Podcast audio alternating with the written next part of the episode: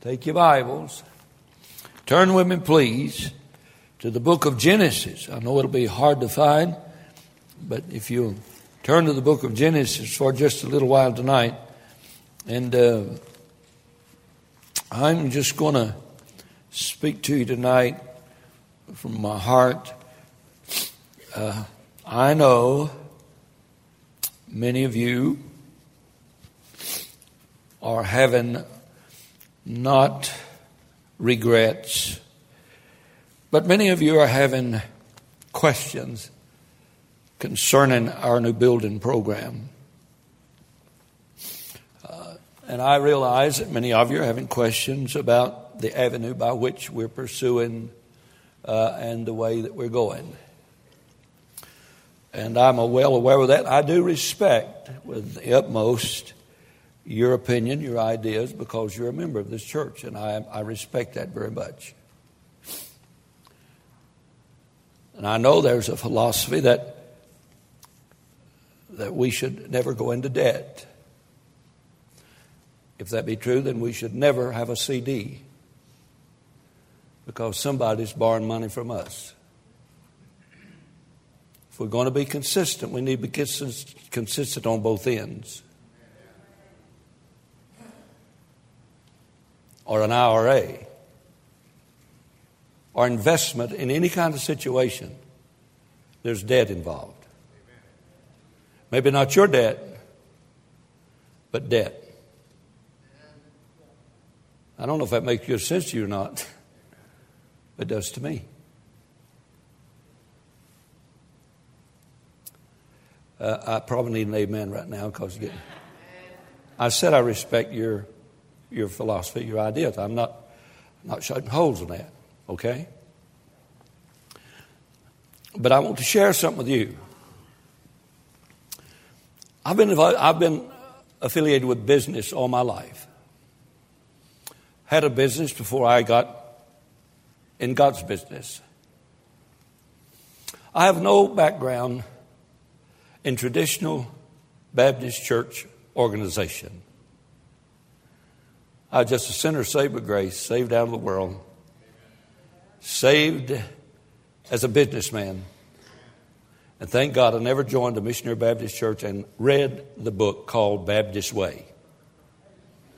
If you'd like to read it, I got my office. A lot of folk got a lot of philosophies about how to do and what to do in the Baptist church that they did not find in the Bible. Okay?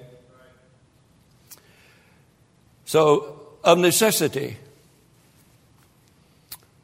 when we started this church, I started it and organized it and operated it as a business other than on Sunday and Wednesday, this is the biggest business in this town. And the most important business in this town. Would you, would you say amen to that?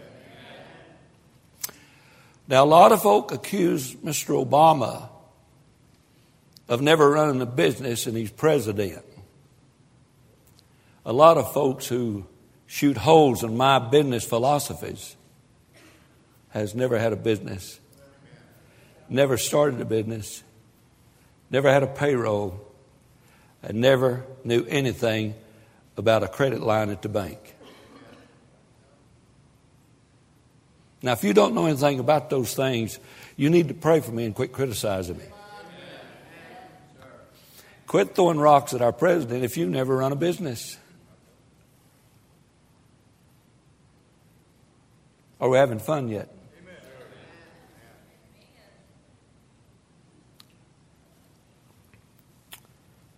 And so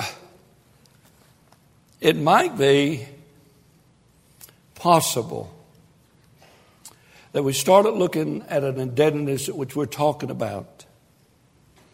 There might be some folks getting kind of shaky, call wet feet. What are we going to do? And let me help you, please. I don't blame you if you don't invest. I don't, I, that don't bother me at all. It just don't talk to other folks about not investing because you don't have a corner on the truth.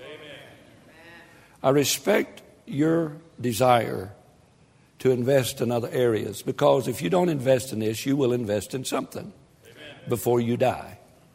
And I will respect what you're investing in. And so it might be possible that some of our folks might be looking at this humongous debt and saying, What if? What if we can't pay it? What if somebody gets mad? Let me help you. As long as I'm preaching, somebody will get mad. And what if somebody leaves? Well, we'll go get somebody else. You got that? I want you to get this. And so I, I, don't want anybody to get mad at anybody if they do, if they don't, if they are, or if they are not totally on board with what we're doing. Because we're going to do it whether you're on board or not. You do understand that? And you say, Well, preacher, I'm afraid you've made a mistake. It will not be the first, and it will not be the last. But nobody's ever accused me of making the biggest mistake of all, and that of doing nothing. Not one person has ever been lied to, defrauded, or lost a single penny as a result of this church. Amen. Not one. Not a single one. Amen. But instead, most of the time, if somebody does something for our church and does a good job and does it on time, I add 10 to 20 percent to their invoice and pay them more Amen. than what they ask. Our God is not broke. Our God is not standing on a street corner with a cup saying, Nishai, Nishai, Nishai. You say, what's that mean? Have no idea. I saw it on the Discovery Channel recently. It's Hebrew for alms for the poor. And so I, I don't. I, I want to kind of help you a little bit tonight, please. Uh, I want you to look at one question in Genesis. And I do respect what you're doing and, and, and your philosophy. I do that. I, I, and my wife and I are going to invest everything we have in this church, including our life. I am not buying church bonds for the return in this world. I am investing my life and my money in eternal returns. Now, you can buck that all you want. Find this verse in your Bible, please, one of these days, and mark it. The Lord giveth wealth and addeth no sorrow to it. Amen. That's right. Amen. You name me a millionaire that died happy. Name me somebody who worked their entire life getting money and getting wealth and then enjoyed it. My wife and I are not investing everything we have. You say, What is that? Honey, do they have a dollar bond? Billy, do they have a dollar bond in there? Well, me and my wife's going to put it all in one, one bucket. But my wife and I are investing in our church because I feel that our church is worthy of our support. Now, my wife will draw the return, and of course, we'll spread it out to where she's already said she wants it after I'm gone, so we'll put it up about 12 years. So she'll draw the money after I'm gone. The tightwad don't want to let me have any of it. But now, please understand, it is not to make or to upset or to criticize. It's just the only way that I know that everybody wins. And if I haven't proven that in the past 20 some years, I apologize to you. People sitting right here tonight has made more money off your investment in our church than any other investment you've made. I'll bet you that. I bet, if I was a betting man, I'd bet that. My wife and I has made more off the investments in our church than we have off all the others. In fact, I would like to strangle our financial advisor because he's a crook. He's a liar. He's fraudulent. Cost my wife and I about five, six thousand dollars because he lied to us. And you say, well, my financial advisor does it free. How does he eat? Well, he told me it was free. How does he eat? What does he drive? Where does he live?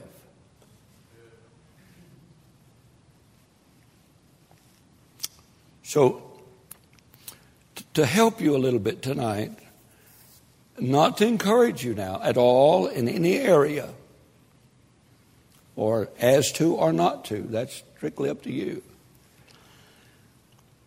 But I want to ask you over in the book of Genesis, and uh, I was just thinking today, I was going to preach tonight another sermon. I was going to finish this morning's, and I just thought I'd throw this question to you. The question was asked to a man who should have known the answer. And, uh, but in Genesis chapter 18, and I, I would just, uh, it, uh, now I'll get to the context. I'm not going to keep you long. Who won the ball game, Jim? Oh, you don't know. hey, Jim, do you think A&M won? If they did, they cheated. Can I look at this? Would you? Verse 14 of the book of Genesis, chapter 18. Look at the question on the, on the screen. Is anything too hard for the Lord? No, sir. Now, I just, it does not mean that we do not face a lot of things with fear and trembling, okay? Amen. For me to stand here and tell you that it, it does not it does not concern me. As a 73 year old man, going $2.4 million in debt. And you say, well, preacher, you're going to die and run off and leave that debt. Ain't that nice? Not before I've taken care of it. Not before I've assured it.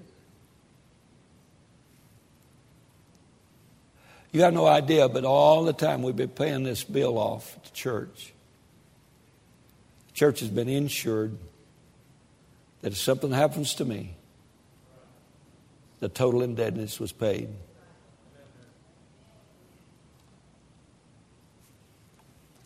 One good thing about a leader, if somebody's kicking you the rear end, you're still in front.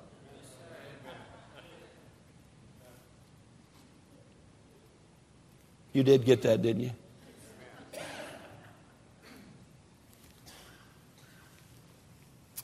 My only question I ask tonight is there anything too hard for the Lord? Now, Abraham should have known the answer to this question. He's called the father of the faith. I don't know if you know or not, but three times God appeared to Abraham. Three times, and for three different specific reasons, God appeared to Abram. If you'd like sometime, you turn to chapter 12 and you'll find there that God appeared to Abram in chapter number 12. And in chapter number 12, he appears to Abram. Excuse me. International golf.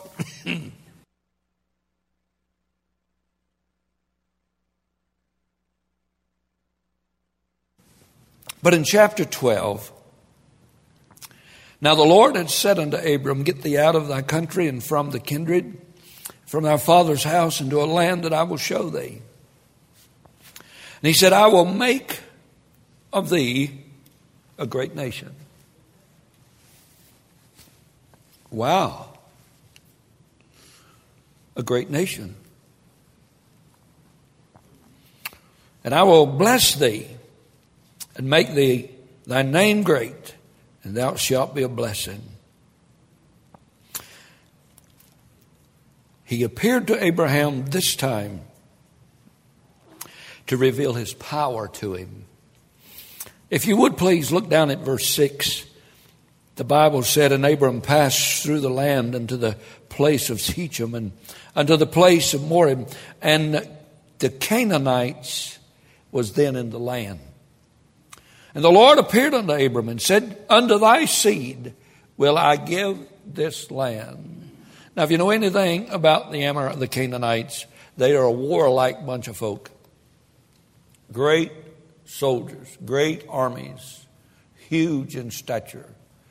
And God told Abraham the very first time, He said, Now, young man, uh, I'm going to make of you a great nation, I'll make you a great family, and I'm going to bless them, it bless you, and curse them, it curse you, and I am going to give you this land. Oh, by the way, the Canaanites are there.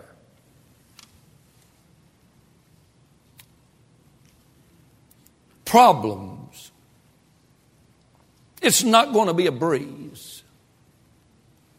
Might take some sacrifice on your part. But I'm going to be with you. And God appeared to Abraham to reveal his power. And God says, I know the Canaanites are in the land. I know they're a warlike uh, nation. But if I'm on your side, Abraham, it don't make any difference who's in the land. It don't make any difference what kind of armaments they got. It makes no difference how good of soldiers they are. I am going to give you the land. Can anybody say amen? Well, why did he have to appear to the joker again in verse in chapter 18 then? Maybe Abraham's kind of like us. When the water gets deep, we get kind of frightened. The closer it comes to taking our money and putting it in a church and it being secure Maybe God needs to appear to Abram again. But the first time he appeared was to show him his power. I'll take care of this. I'll get all the nations out. He appeared to him again, and by the way, Abraham was 75 when he appeared this time. Then to the age of 97 or 98, he appeared to him again in chapter number 17. You want to look at that? And verse 1. In chapter 17 and verse 1, and when Abraham was 90 years old and nine, the Lord appeared unto Abram and said unto him, I am the Almighty God. Wonder why he had to tell him that. Hebrew word for El Shaddai means I am the God that is enough. He appeared to Abram the second time to show him his sufficiency. Well, preacher, I was going to invest, but boy, I tell you, you know, our church could go belly up. Not near as quick as this nation will, because we ain't far dead as they are. If you're depending on F, F, FDIC to take care of your little deal, you might ask Mr. Obama how much he owes. I wonder if he has the collateralization that we have. I say, we're going to owe 2.7 million. And uh, this building alone is appraised at 5 million. We could sell everything down south and pay everything off up here. Wonder what Obama's going to sell to secure your FDIC stuff. He ain't got nothing left to sell but printing presses. we having fun yet? Ain't God good? To a man by the name of Abram, a heathen, an idolater. And God appears to him the first time and says, Abraham, I'm all you need. I'm all powerful. Don't make any difference who's in the land. I can take care of the Canaanites, Hittites, the Jebusites, the Baptists, all the other ites. I'll take care of them. I'm just going to give you the land. If Abraham had been a Baptist, he'd said, When? Can I move in tomorrow? by the way, all I need is just 50 foot by 50 foot to build me a house and a two car garage. Hello, is anybody here?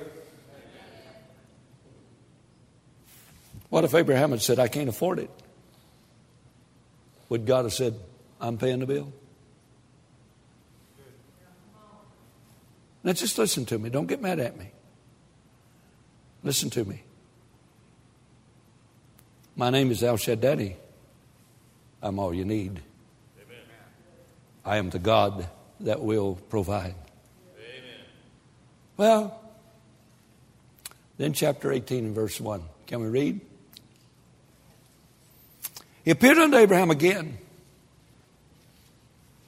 when Abraham was a 100 years old or so. Verse 1 and, and the Lord appeared unto, unto him in the plains of Mamre. He sat in the tent door in the heat of the day. Boy, I can get awful hot reading that verse. No air conditioning, no cruise control, no automatic dishwasher the only thing that's automatic, she's still in the tent. And he lifted up his eyes and looked, and lo, three men stood by him. When he saw them, he ran to meet them from the tent door and bowed himself toward the ground. And he said, My Lord, if now I have found favor in thy sight, pass not away, I pray thee, from thy servant. Let a little water, I pray you be fetched and wash your feet and rest yourselves under the tree. Next time somebody comes over to your house, ask them if they need to wash their feet. And I will fetch a morsel of bread and comfort you, comfort you your heart. So after that you have passed on, for therefore are you come to your servant? And they said, So do as thou hast said. And Abraham hastened unto the tent unto Sarah and said, Make ready quickly three measures of fine meal, knead it, and make cakes upon the hearth. And Abraham ran unto the herd, fetched a calf, tender and good, gave it to the young man, and he hastened to dress it. And he took butter and milk. I wonder if that would be healthy. I wonder if that was 2%.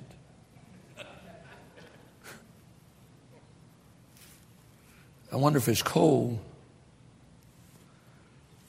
Well, if it's goat's milk, I couldn't have drank it anyhow. Smells like a goat. Took butter and milk and the calf which he had dressed and set it before them. And he stood by them under the tree, and they did eat. And they said unto him, You're like this, Where's Sarah, thy wife? And he said, Behold, at Walmart. Oh, that's not today in the tent. I wonder today, no, let's not go there. And he said, I will certainly return unto thee according to the time of life, and lo, Sarah, thy wife, shall have a son. And Sarah heard it in the tent door, which was behind him. Now, Abram and Sarah were old and well stricken in age. And it ceased to be with Sarah after the manner of women. Therefore, Sarah laughed within herself, saying, After I have waxed old, shall I have pleasure, my Lord, being old also? And the Lord said unto Abraham, Wherefore did Sarah laugh? I've done showed you that I'm all powerful in verse chapter 12. And I appeared unto you a second time to show you that I'm all you need. Now, what's your wife doing giggling in the tent? Well, I'm, uh, what are you doing giggling about this bond program? Now, what do you, your God die somewhere between 26 years ago and today? The one that's done all of this before you got here? The one that stacked all these bricks and paid the guy that stacked them? What are you doing giggling? You think God can't do this? Just thought I'd pass that along to you. Jim, we've seen God do some great things, have we not? God did a miracle last week, Brother Jim, you and Brian, and your bus workers. I mean, God, God reached down and just dumped a bucket of honey on our lives last week. And how many people were involved in, when Andrew stood and preached? And I don't know, but somebody told me that was 40 some people responded and made a profession of faith. What are you doing giggling? What are you doing trembling in the breeze, wondering if God, God said, Abraham, go in there and shut your wife up. Abraham, you go shut her up. I mean, if Abraham said that to me, I'd say, I mean, if God said that to me, I said, Would you mind taking on that little ministry yourself, please? Uh, right? God did not call me to do that. Are you listening? And the Lord said unto Abraham, Wherefore did Sarah laugh? Haven't you taught her better than that, Abraham? Did you tell her about the first time I met with you, Abraham? Have you been sharing with your wife these meetings that me and you've been having, Abraham? What's Sarah doing giggling in there? Abraham, this ain't no giggling matter. This is serious. Shall I of a surety be a bear a child when I'm old? And God said, Is there anything too hard for the Lord? At the time appointed, I will return unto thee according to the time of life, and Sarah shall have a son. Is there anything too hard for the Lord? Well, I read an answer Can I give it to you in just a few words? As it is written, I have made thee a father of many nations. Before him whom ye believed, even God who quickeneth the dead and calleth those things which be not as though they were. This is Romans chapter 4 now, in verse 18. Now listen. Who against hope believed in hope, that he might become the father of many nations according to that which was spoken, so shall thy seed be. Verse 19 of chapter 4 of the book of Romans. And being not weak in faith, he considered not his own body, now dead, when he was about a hundred years old, neither yet the deadness of Sarah's womb. He staggered not at the promise of God. I like that. He staggered not at the promise of God through unbelief, but was strong in faith, giving glory to God. And being fully persuaded that what he had promised, he was able also to perform. Amen. Are you listening tonight? Somebody came to Jesus in Matthew 19. Said, Good master, what must I do to inherit eternal life? And Jesus looked at the young man who had wealth, who had fame, who had power, who had talent and gifts beyond all imagination. And Jesus says, Well, what does it say in the law? And the young man began to quote the law Thou shalt not, shalt not, shalt not, shalt not. And Jesus said, What do you think about that? And he said, Well, Lord, I've kept all of these laws, commandments from my youth up. Jesus said, You lack us one thing. And you remember what he said? One thing thou lackest. Go sell what you got and give it to the poor and follow him. The Bible said that the young man went away sorrowful because he had much wealth. And the disciples said, Then who can be saved? Jesus said, It's easier for a camel to go through the eye of a needle than for a rich man to go into the kingdom of heaven. Remember that? He was just reiterating that you cannot serve God and mammon. For you will love the one, hate the other, you will love one, you will flee from the other. And the disciples now, they are absolutely hornswoggled. They said, Well, who then can be saved?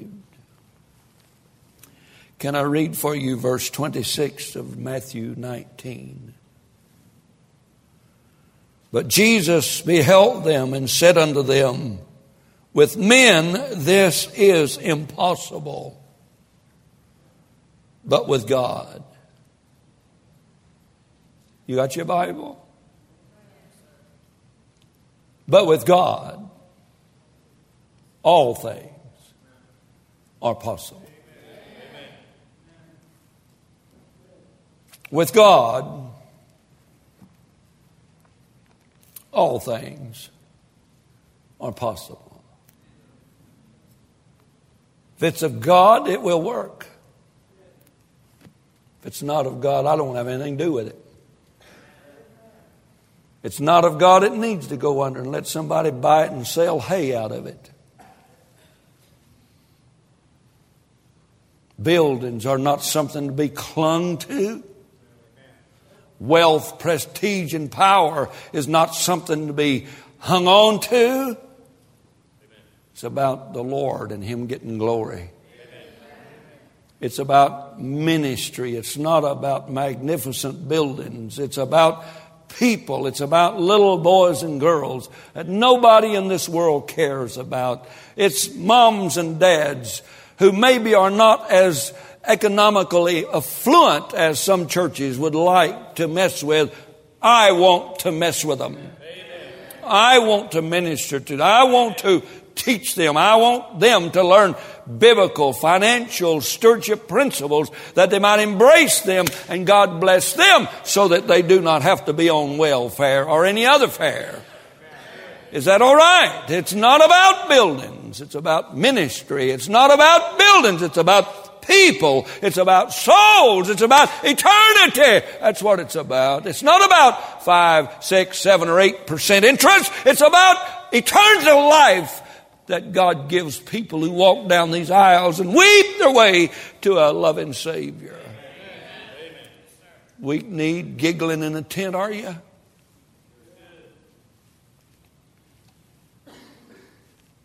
You never whooped anybody backing up.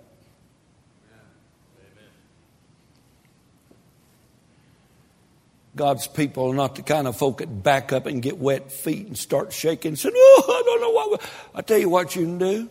Get scared, go join you a church of your choice where they don't take any risk, where they don't step out in faith, where it don't take any, any pioneer spirit to get it done. Well, preacher, you're 73 years old. You ought to be satisfied. Not on your life. Not in Jesus' lifetime. We're going to sit back and retire and pay everything off and sit on God's money like we was going to hatch it. Not in my lifetime or not in even God's lifetime. God don't need the money. Money's just an avenue by which we buy fuel and send missionaries and pay staff and pay staff and pay staff. And Jim says, keep paying staff, right, Jim? Can anybody say amen? Let me share something with you. Boy, I tell you, isn't that pretty up there? Didn't you like the way old Josh did that choir this morning? Had the flag and everything. I tell you, I cried a, a bucket full of tears sitting up here on the platform. I'm going to whoop Josh later. Question Is that my hanky? Is there anything too hard for the Lord? Is there any promise too big for God to keep.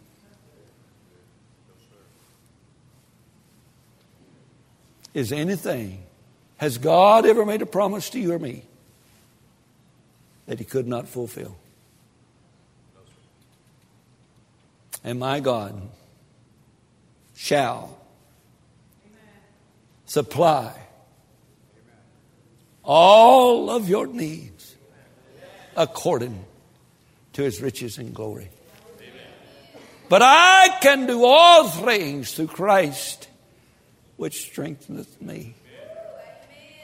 The Bible says in Kings, there is not one promise, not one slight of a promise that God has ever failed to keep.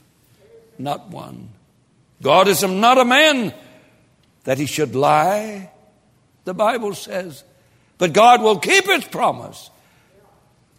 Has there ever been a promise God ever gave you that God backed out on? Boy, you better hope not. Because every time I look at you, you're getting closer to heaven.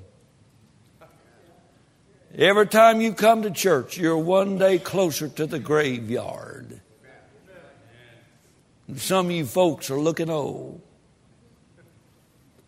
You better hope God keeps his promise. Amen? He promised us eternal life. He promised me a mansion. He promised me a new body. Hey, look, there's not one promise God ever made that He did not keep. He promised us protection. Now, I believe He'll take care of us. Hey, He's promised us His provision. I am a living proof of that. It's been 46 years since I've taken a paycheck from any man. When I got saved, God called me to preach. I walked in my own business and I said, Mr. Ross, I know we're partners, 50 50. It's all yours. I'm going to seminary. God's called me to preach. He said, Gene, you're crazy. I mean, we got 22 men working for us. There's no telling. I, I didn't even have to tell you what, what this uh, was worth. I said, Now, Mr. Ross, you get the bills as well as the assets. he said, Why, well, see. But I gave him my business. I sold my new cars and bought an old car. I sold my new house and bought me a smaller house and loaded four kids in an old 62 model Ford station wagon. And for three years, I drove from Farmers Branch to Arlington, Texas every morning because God had called me to preach. And God told me, said, Gene, I'll take care of you. He said, You'll not leave anything that I do not replace. And He's kept His word. Amen. I read one time, they that preach the gospel should live of the gospel. And God has paid me regular all this way. God is not going to lie to us. You say, well, you're bragging. You got that right, Slick. I'm bragging on the provision of Almighty God.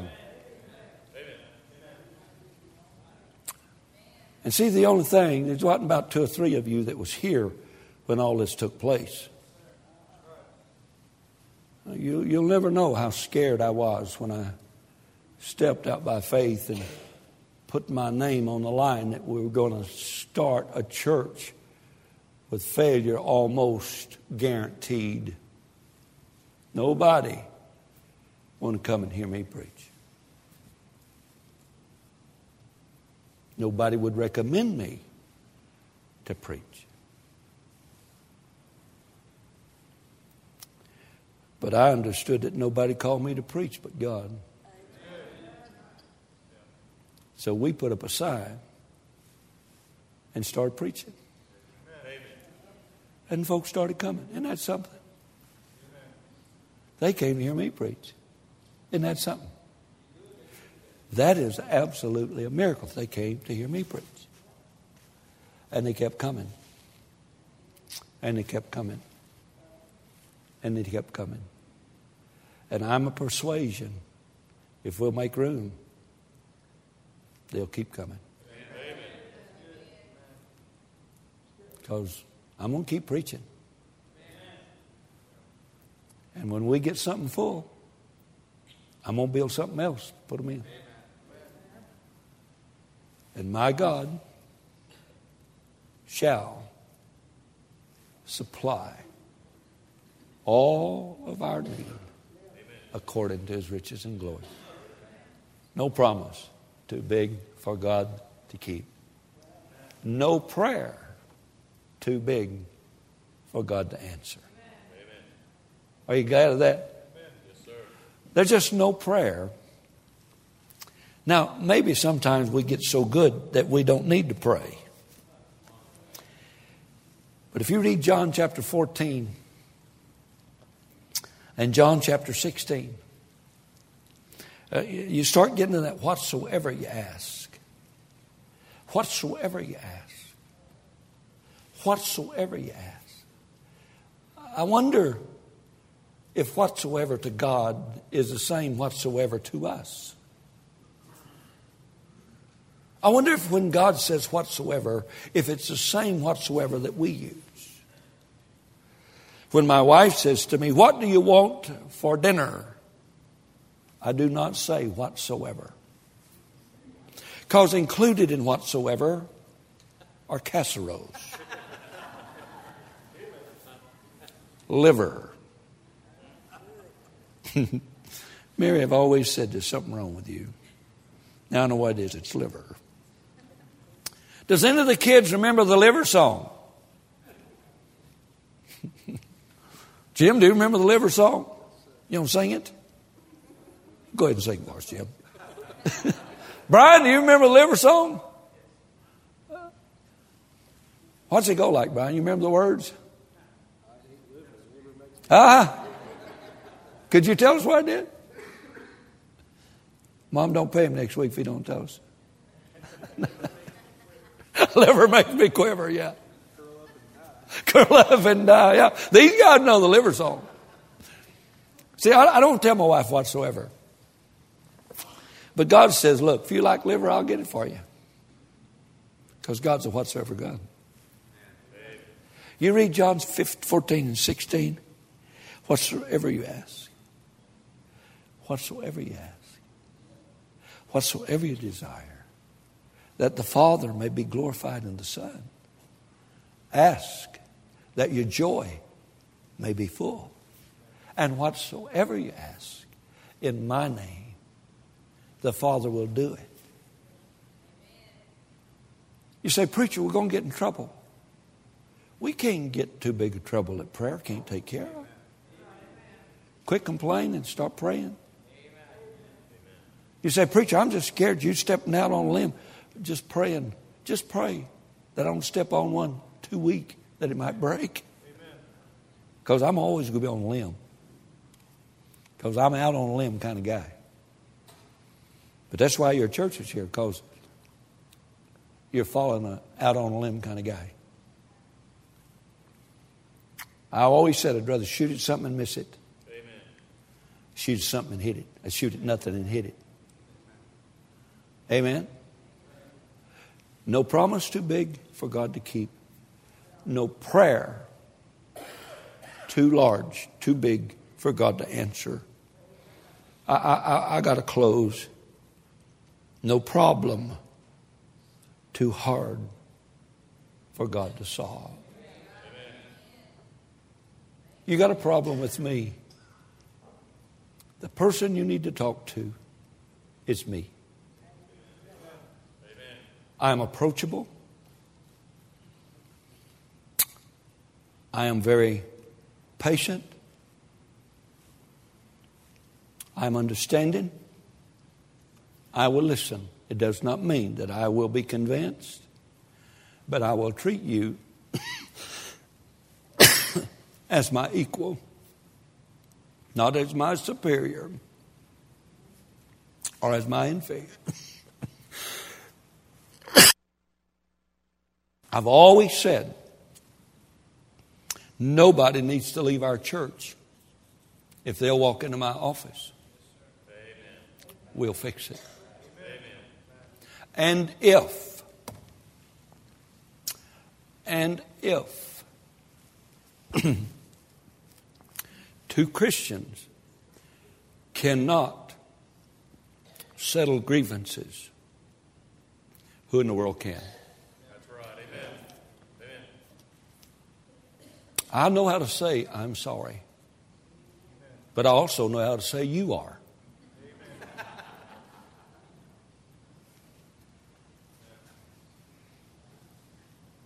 And I'm not past saying, you're wrong and not past taking the book and showing you you're wrong. But you show me I'm wrong. I'll be the first one to come to this place and apologize to you. If you notice something, I don't preach stuff I got to apologize for. See, when I was young in the ministry, it was wrong for women to wear pants. I mean, it was dead wrong. Because that's all I knew how to preach. Don't do this, don't do that, can't do this. My God, don't look like that. Don't have your hair that way. Your hair's got to be so long. Then I lost all my hair. And the guy who I was getting all my sermons from, he had one hair on his head, but it was two miles long. And he covered up his bald spot with one hair and wrapped it so many times around back here, it didn't look like he was bald headed. So I guess long hair depends geographically. Where it is located and the direction in which it is pointed. So I don't preach that junk. Okay? I don't preach if you've had a divorce that you're worthless to God and all we want is your money.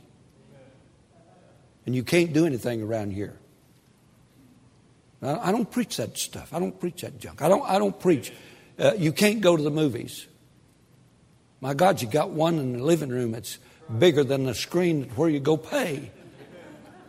Just buy popcorn, pay the same price for it in your living room, give mama $500 profit on that popcorn you're eating. And quit going to movies and start watching them at home. So I guess I could preach that. But I'm not going to preach all that stuff. I'm just going to teach you the Bible. And I'm going to let the Holy Spirit grow you. And let you make some decisions on your own. That way we don't raise a bunch of little puppets running around here, parting their hair in the same place, wearing the same kind of shoes. One reason when I was in evangelism, I wore cowboy boots because all the fundamentalists in the world wore wingtip shoes. No problem too hard for God to solve. Does anybody believe that? then when a problem arises and questions arise, go to the source, find out the answer, pray, and let's get on with business at hand.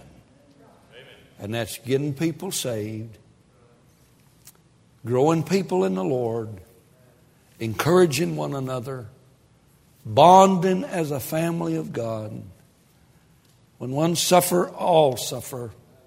When one rejoice, all rejoice. On my way to church tonight, I went by and seen Miss Wanda Chapel. The family's now gathered. More than likely, Miss Wanda will go home to be with the Lord this evening or tomorrow, one maybe. And you say, well, preacher, she's in a coma and she, she don't know you're there. But Paul knows I'm there. And Rick knows I'm there. And Tim knows I'm there. And Paul knows I'm there. And God knows I'm there.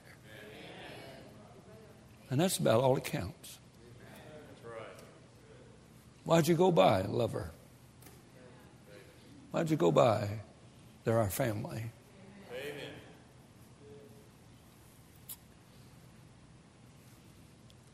with my God. No promise too huge to keep, no prayer too large for Him to answer, no problem too big for Him to solve, and no person too hard for God to save. Amen. Are you glad of that? Yes, sir. Amen. Paul said, For I know in whom I've believed and I'm persuaded that He is able to keep that which I've committed unto Him against that day. And Paul said, You're looking at the chief of sinners. When God saved Paul, Paul said he saved the sorriest and the worst, the meanest, the vilest. Thank God there's no sinner too hard for God to save. No problem too large for God to solve. No prayer too difficult for God to answer. And no promise too hard for God to keep.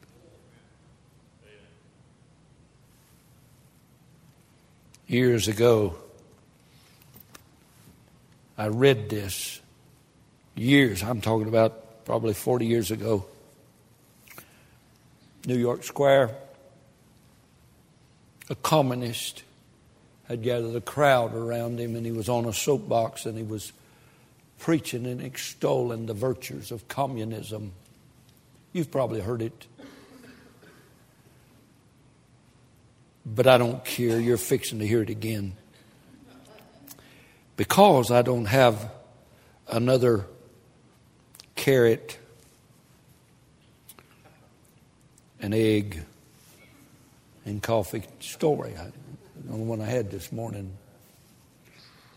But as the communist stood on his soapbox extolling the virtues of communism, he said, If you will embrace communism, communism will put a suit, a brand new suit on every man's back. Christian in the back stood up and said, Yes, if you'll embrace Christ, he'll put a new man in every suit. Amen. Amen.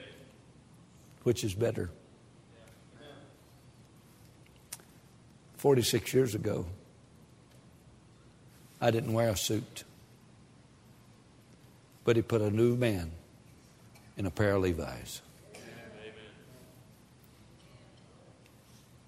Nobody too difficult, too hard, too mean, too low down for God to save. Right.